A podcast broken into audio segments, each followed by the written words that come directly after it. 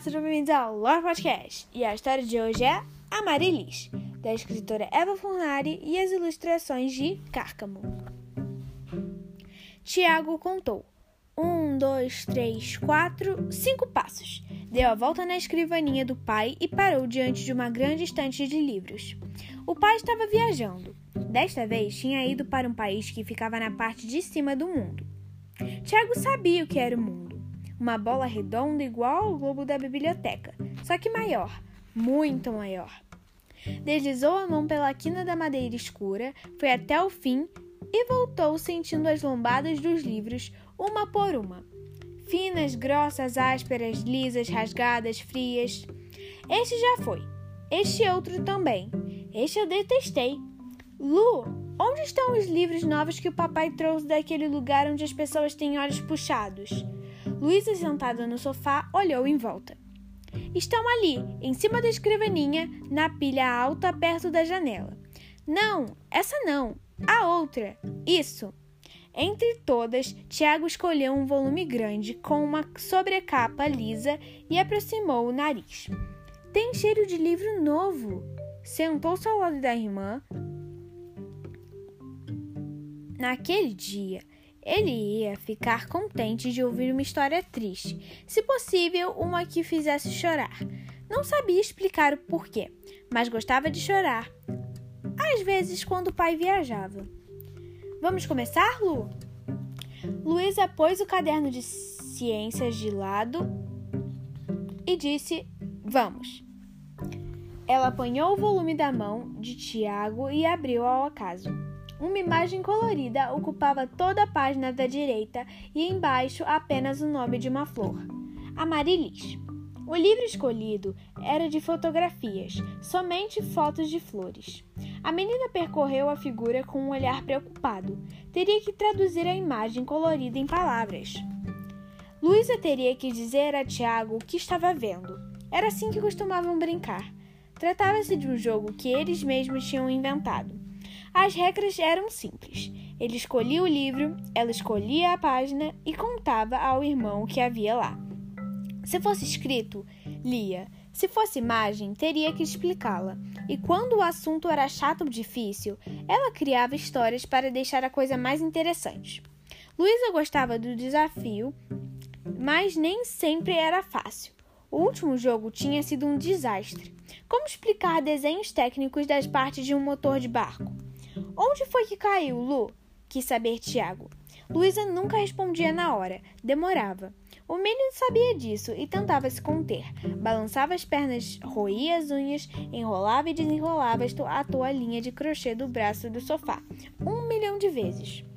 A menina fazia o possível para que esses sinais nervosos não a atrapalhassem.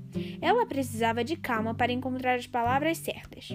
Às vezes o irmão conseguia tirá-la do sério. O pior era quando começava com a música dos mortos-vivos, uma melodia irritante com gemidos que pareciam saídos de um cemitério. Nessas horas, ela perdia a paciência, puxava-lhe os cabelos, dava-lhe beliscões para, para valer. E quando ele se punha a chorar, ela se arrependia. Era a irmã mais velha e tinha que cuidar dele. Depois de se demorar um bom tempo na figura, Luísa começou. É a fotografia de uma planta. As folhas são lisas e compridas, saem da parte de baixo e depois caem para os lados. Aí, de repente, no meio delas, sai um caule reto, bem reto, que vai para cima todo esticado. Esticado como as cordas do, do meu violino? Isso, mas não tão fino. É grosso como a bengala da vovó?